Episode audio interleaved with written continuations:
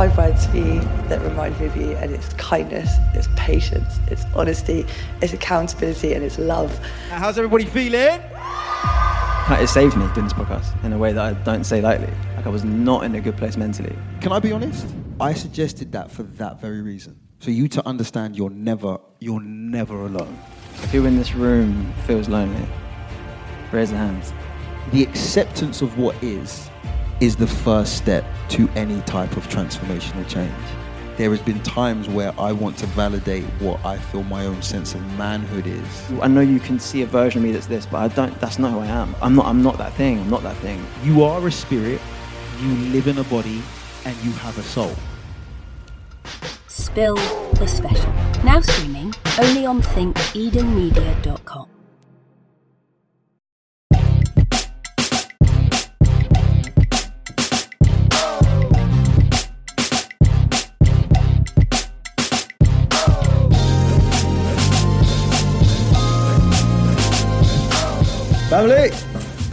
are you, man? Good, brother. I'm sweaty actually because I've just been in my room hula hooping because I had a casting come through. That was like, "Can you hula hoop?" And I was like, "Me." Oh my! Bruv, I'm the best hula hooper in town.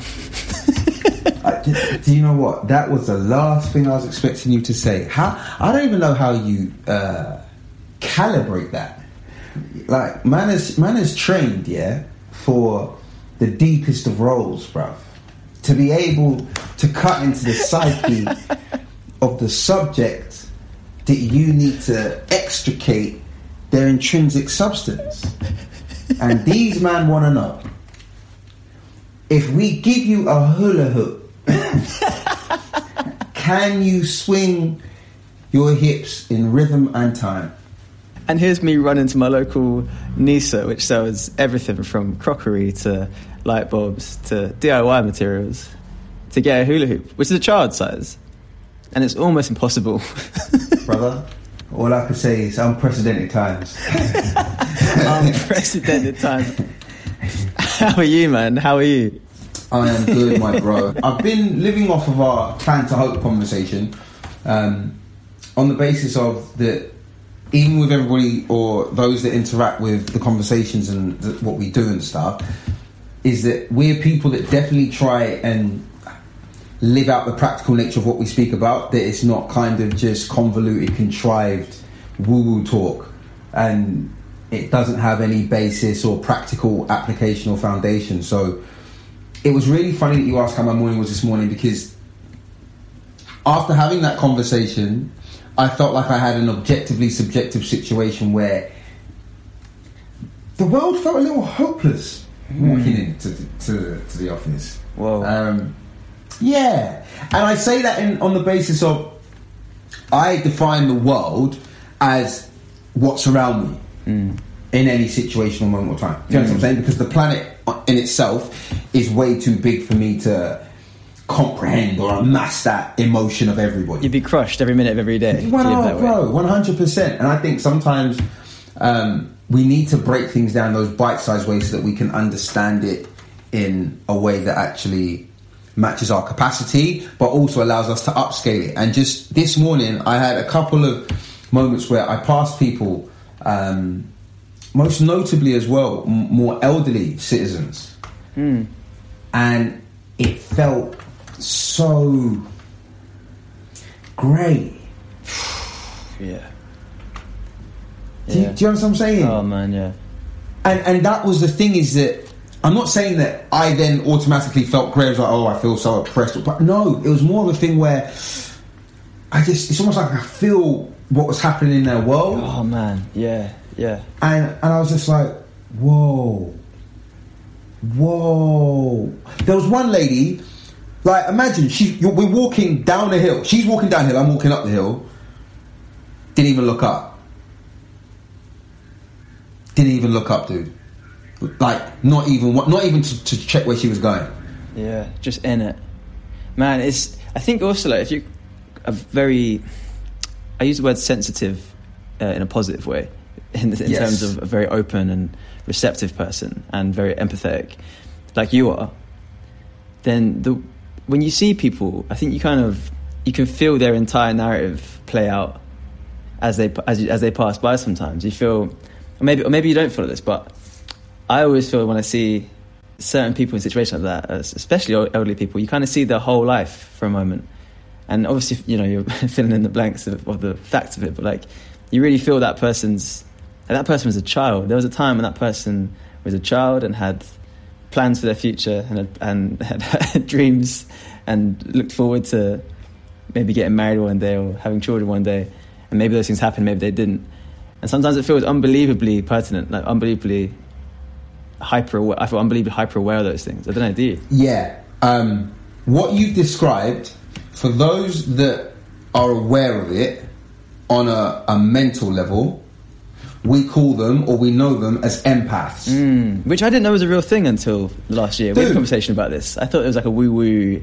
I'm so sensitive and like open. I also, uh, until I realised, um, we had a conversation a little while ago where we spoke about happiness versus joy, Yeah, calm yeah. versus peace.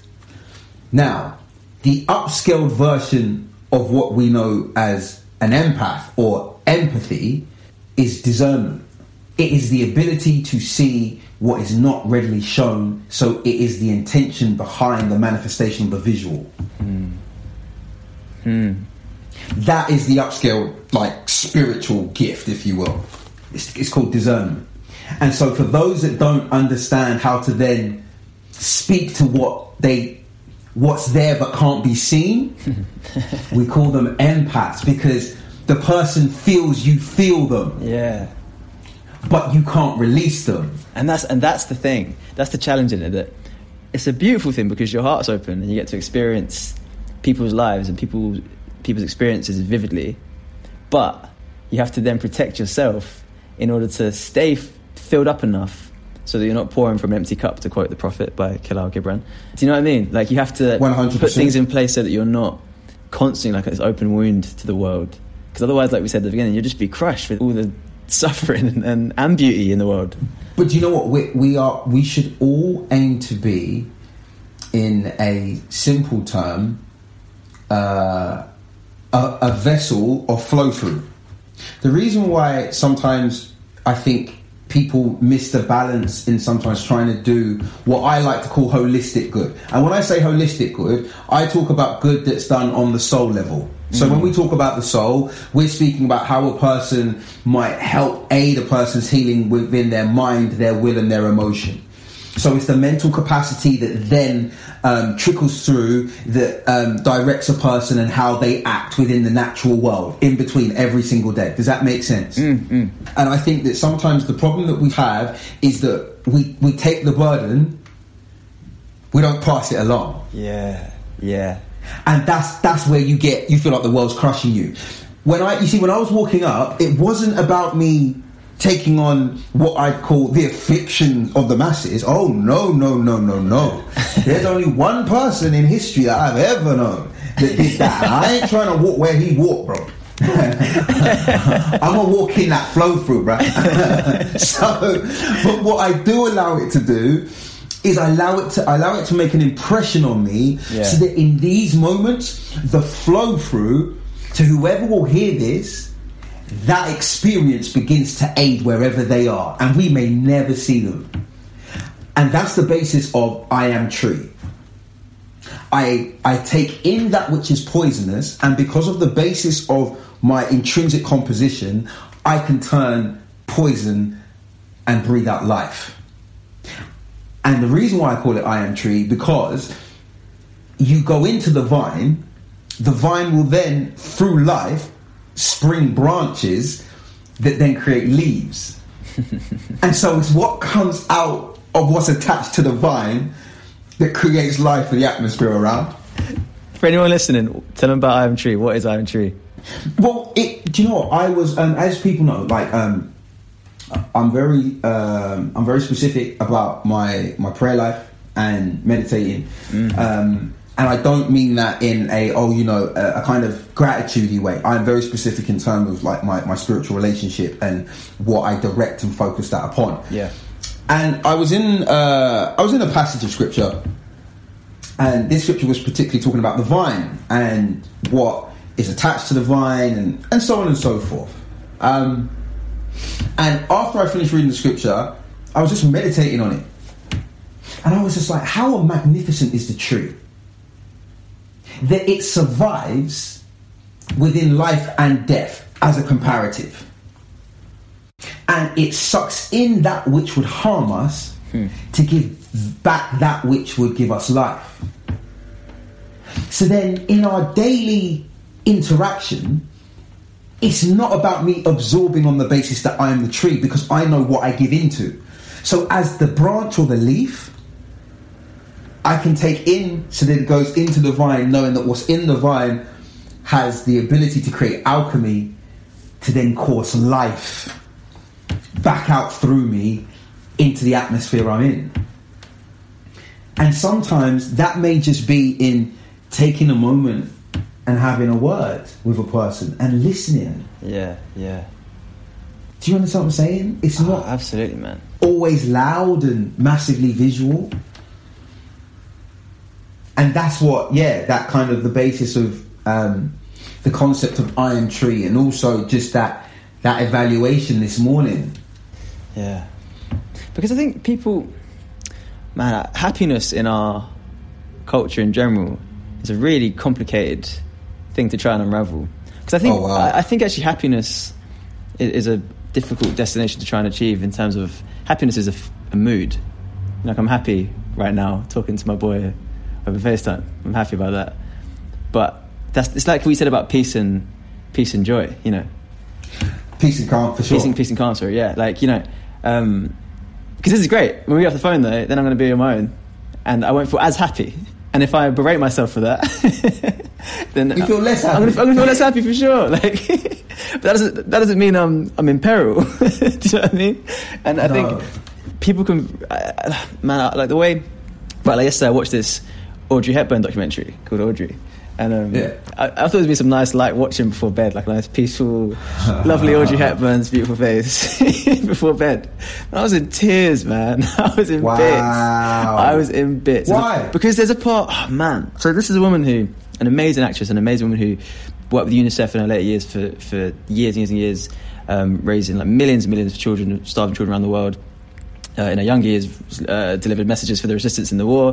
Like this incredibly interesting lady, um, who sort of personifies our like the golden age of Hollywood's idea of love and happiness, right? And there's a bit, there's an interview with her granddaughter, and uh, she had a hard life, man. And uh, Audrey and her granddaughter says, and she's in tears, and she says it. She goes, "My dad, as in Audrey Hepburn's partner, said Yeah. that the biggest secret about Audrey Hepburn that the world never knew was that she was sad." And as simple as that, man, wrecked me, wrecked me. And that's it. It's like uh, we spoke about this a little bit before. I think it is.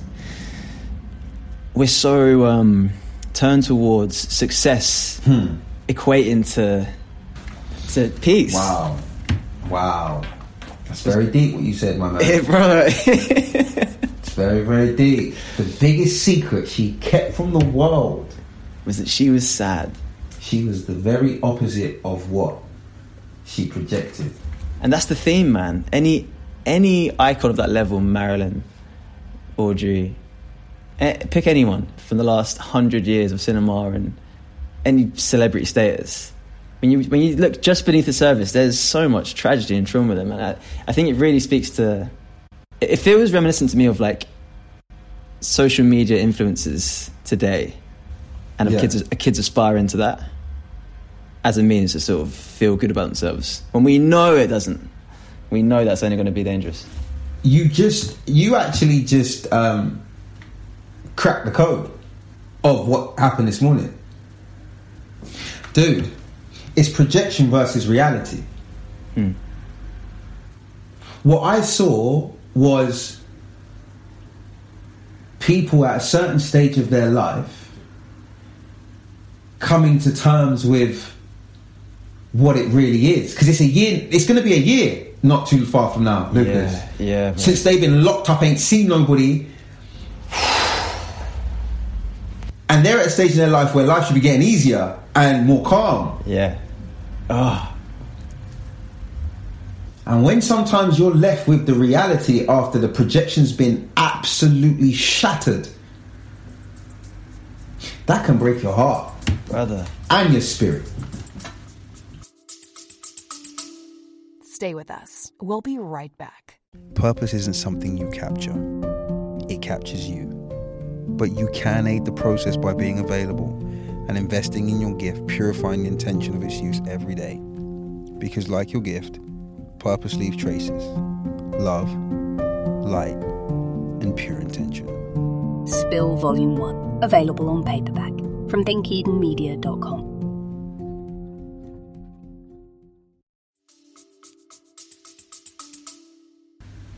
There's actually a line in that documentary where she says, and and there's been a lot of talk about this pandemic equating to like a war, and there's been a lot of like war language used, you know, like frontline workers, and you know, it's, it's, it's been it's been that's been the narrative that you know we're fighting this battle. And there's a line in that documentary where she talks about the Second World War, where she says that when she was a kid, you know, they thought it was going to last a week. They didn't know it was going to last five years. And she's like, if we thought, Right. if, if we knew it was going to last five years, we probably would have just shot ourselves there and then. And it kind of made me think about now. And it's like, we're in lockdown for a minute longer, man. I kind of get why they're like, out soon, we'll be out soon, we'll be out soon, we'll be out, outdoors again soon. Because you can't really receive it all in one go, it's too much. Yeah, you're right.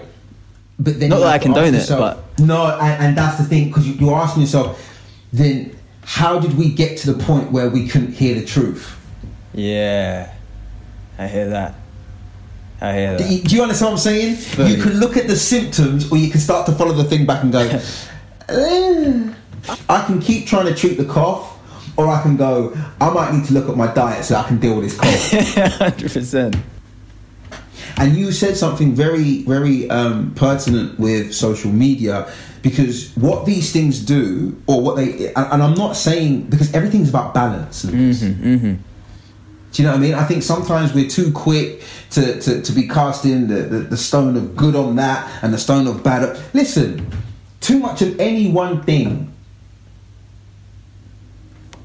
is going to tip you out of balance. Do Anyone you understand thing. what I'm saying? Dude, so you need to be able to um, find a place where you can draw yourself back sometimes because we like what we like. And because we're now in a place where we're used to excess, they we're, we're no longer in a place where we can be told the cold, hard truth that is before us because we've almost um, redesigned ourselves to believe that bad news ain't meant for us. It's not meant to be part of our diet.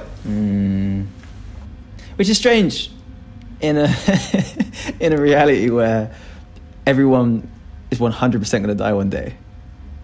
And the fact that that feels like an extreme thing to say and is a bit of like a sore thing to mention is I'm lie, I kind of breathed in a bit hard when you just said that. I like, Ooh. I know, I know, right? I So I. I I don't, kind really of- want to, I don't want to be saying that too loud.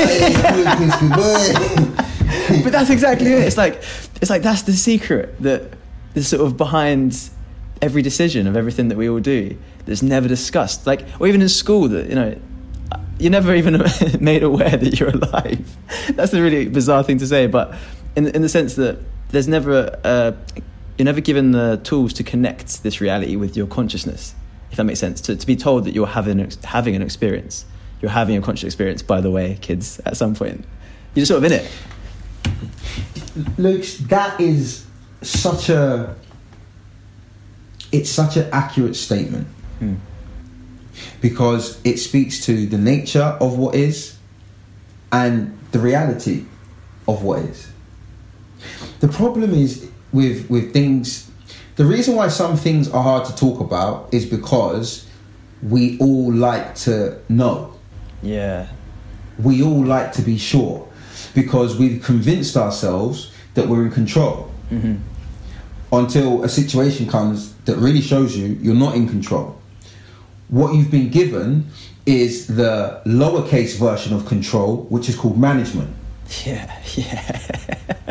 Do you understand what I'm saying? 100%. Because the history of the world has taught us whenever we've assumed autonomous control, we wreck stuff to a level that is beyond belief. Beyond belief. The planet. Dude, ourselves. Us, yeah, really and truly Like, really, ourselves. like, like, like, like, forget, forget the temple that we're leasing. Talk about the one you own. Behavior is hard enough. Come on. So when you think you're in control and then you realize you're not, that sent a lot of people a bit sideways because now they just want the thing that allows them to feel like they're back in control. And we now know this as a buzzword called normality. Yeah. Yeah, new normal. Do, do, do you understand what I'm saying? And that's the thing that what I think if if you're really kind of open to maybe how some of the chips have fallen is that if that if normal was control then the new normal is just going to be a new form of the thing you thought you had in a more upscaled and maybe even tighter situation Yeah. so then it's about maybe turning your mentality to the basis of management. I can't control time, Lucas, but I can manage it mm. because I don't have the power to stop or start it. What I do have the power to do is to basically set it out so that I can complete certain things within the time period that I have to deal with it. So then, in a way, I have a construct of control, but it's a lesser form called management. But if I fail to manage, then I fail to control. Hmm. Yeah, bro. I'm gonna ask you a big question. I'm gonna Go ask you a big, deep question. Hit me. Are you personally scared of dying? Uh, I haven't been for about 10 years. Haven't been, so you were. There was a time. Yeah, hmm. of course. Hmm. Yeah, for sure. What What changed? Um, I understood that 70 years compared to eternity is not even a drop in the ocean. I hear you. I hear you. which made me go that's like in terms of and obviously i can't i don't have the capacity to comprehend eternity just in the basis of that i understand it. So Sure. when i thought about it i thought okay cool. So then if eternity is never never never never never, never ending like 70 years is like a second? Maybe half a 2nd mm-hmm. so then that's the equivalent of a waiting room. So then, if where I am is transitory, Mm. then how can I get caught up with something that was never meant to be permanent if I'm going into the permanency? and, and I know that sounds way too logical to be like, But it's a beautiful way to put it. but dude, and, and then I ask myself in the form of the format of creation, that which completes me is the very thing that I'm heading into. That can't hold fear. Because then I'm gonna have the ability, and you know me, Lou, because I've got like a million and one questions. I'm gonna be like, tell me of everything. So on that level, real talk, and, and let me tell you why. Also, I think is the biggest thing why I don't why it, it, it I don't have that that fear. Hmm. I, from what I've seen, and obviously you know my dad's um, a minister, so I, Yeah. I've watched him very closely because it amazes me the amount of people that call for him when they're in that that period. Wow. Oh, wow. Yeah, of course. Yes, of course. Luke's. Oh my gosh. Like, and and it's amazing because sometimes I can see the surprise on his face. He's like, really? Yeah. They, they want me to come, and because of his his calling and because of of what he does, my dad will always go. Of course he will. And um,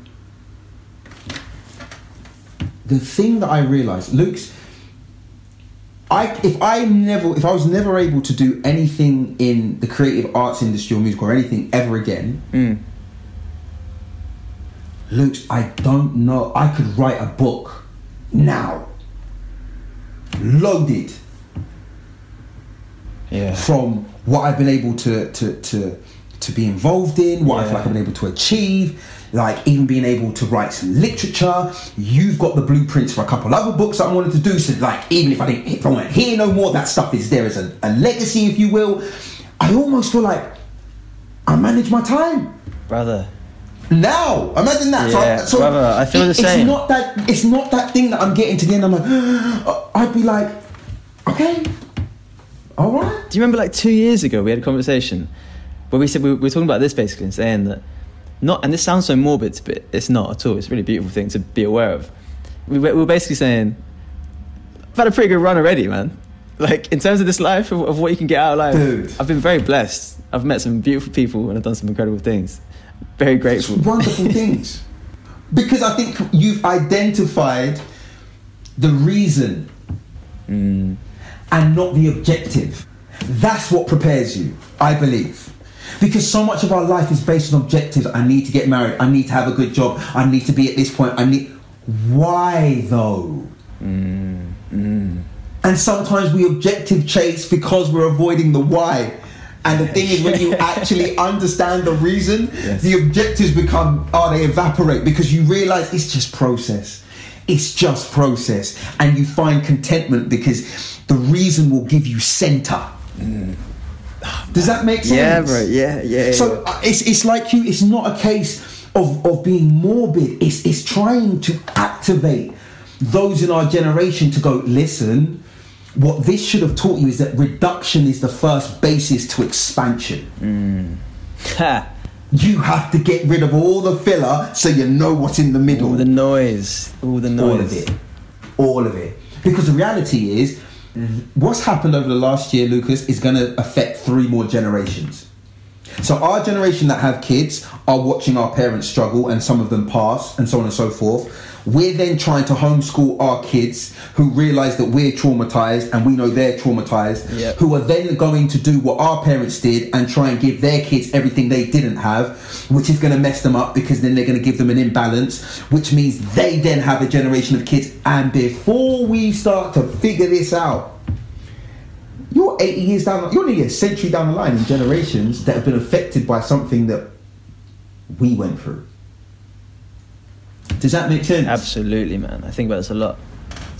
and that's why I think it doesn't provide I- I- like it doesn't scare me.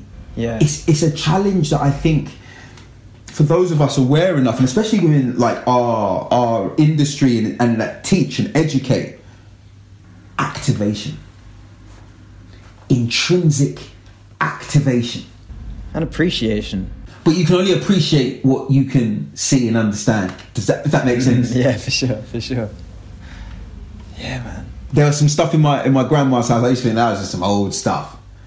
Until when she wasn't here anymore, and people and you're like, why are they? Why is everybody looking at that for? And you're like, oh, oh Whoa, goosebumps. and and you just used to use that for like a goalpost in the yard when you're playing Yeah. football with your cousins and stuff, and then you realise I should maybe have not have been using that for a goalpost. Why? Because I I wasn't at a place where I could appreciate it because I didn't understand its value. Oh, man. And, and and Luke, the biggest thing is I believe we are all at the most exciting point right here, right now. The minute you're left with basic decisions, yes or no. This this whole thing has taken away so much grey. Oh, but so much grey. You're, you're you're down to ground zero, bro. Like, okay. Let's get the schematics out. Let's get the blueprints. man is man is clearing the table, bro. And if it wasn't my dad, I'll be smashing everything off this desk. Like, do you remember Home, do you remember Home Alone when he gets the house plan for thingy and man just clears the table? Create, good, listen, Sweaty. Clearing the table. Oh, bro. There's um, we should wrap this up in a second. But there's a Okay. there's there's a beautiful bit at the end of the documentary to bring it full circle. As a nice as a nice outro to tie that in a bow. At the end of that documentary, where um, her whole thing was basically she was a band when she was a kid. Audrey, I'm talking about again, Audrey Hepburn, and uh, da da da da da, and this whole journey of trying to find love in the world. And in her like final days, she was, I think, living in, in the Italian countryside, Switzerland. She was living in Switzerland in the countryside Okay. all her family around in bed, like knowing she was going. And uh, she said that she finally felt loved for the first time. And she said to her her son, I've heard this a few times in people that uh, approach the end. I always find it really interesting. She said to her son, "There's people here to take me. You can't see them, but they're here to take me, and I'm gonna go with them soon." Wow. I always find that so beautiful, man. When people were right at the end, like Steve Jobs' last words were "Wow," like.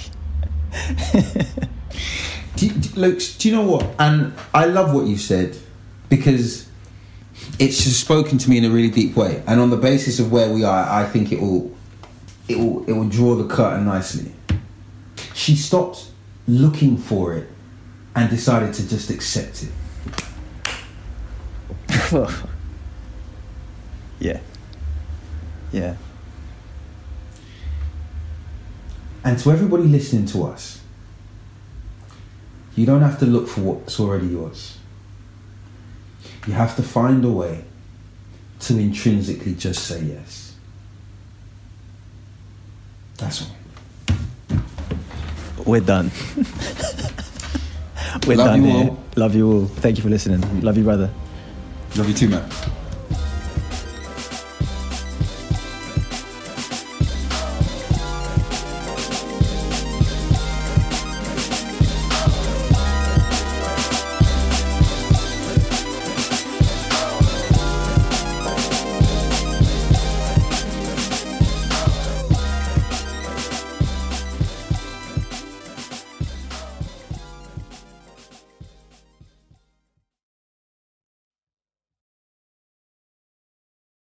Letting love exist in love should be the greatest aspiration of our lives. Be it your romantic love, your friends, or your love of collecting niche, rare coins, or whatever weird, wonderful little things you do, you weirdo. Because the intoxication of love isn't a masking of the real world, but rather it's a waking up to it. Love isn't a numbing agent, it's a stark and aggressive reminder of the fact that this precise form of conscious experience is finite and fleeting. Spill Volume 1, available on paperback from thinkedenmedia.com.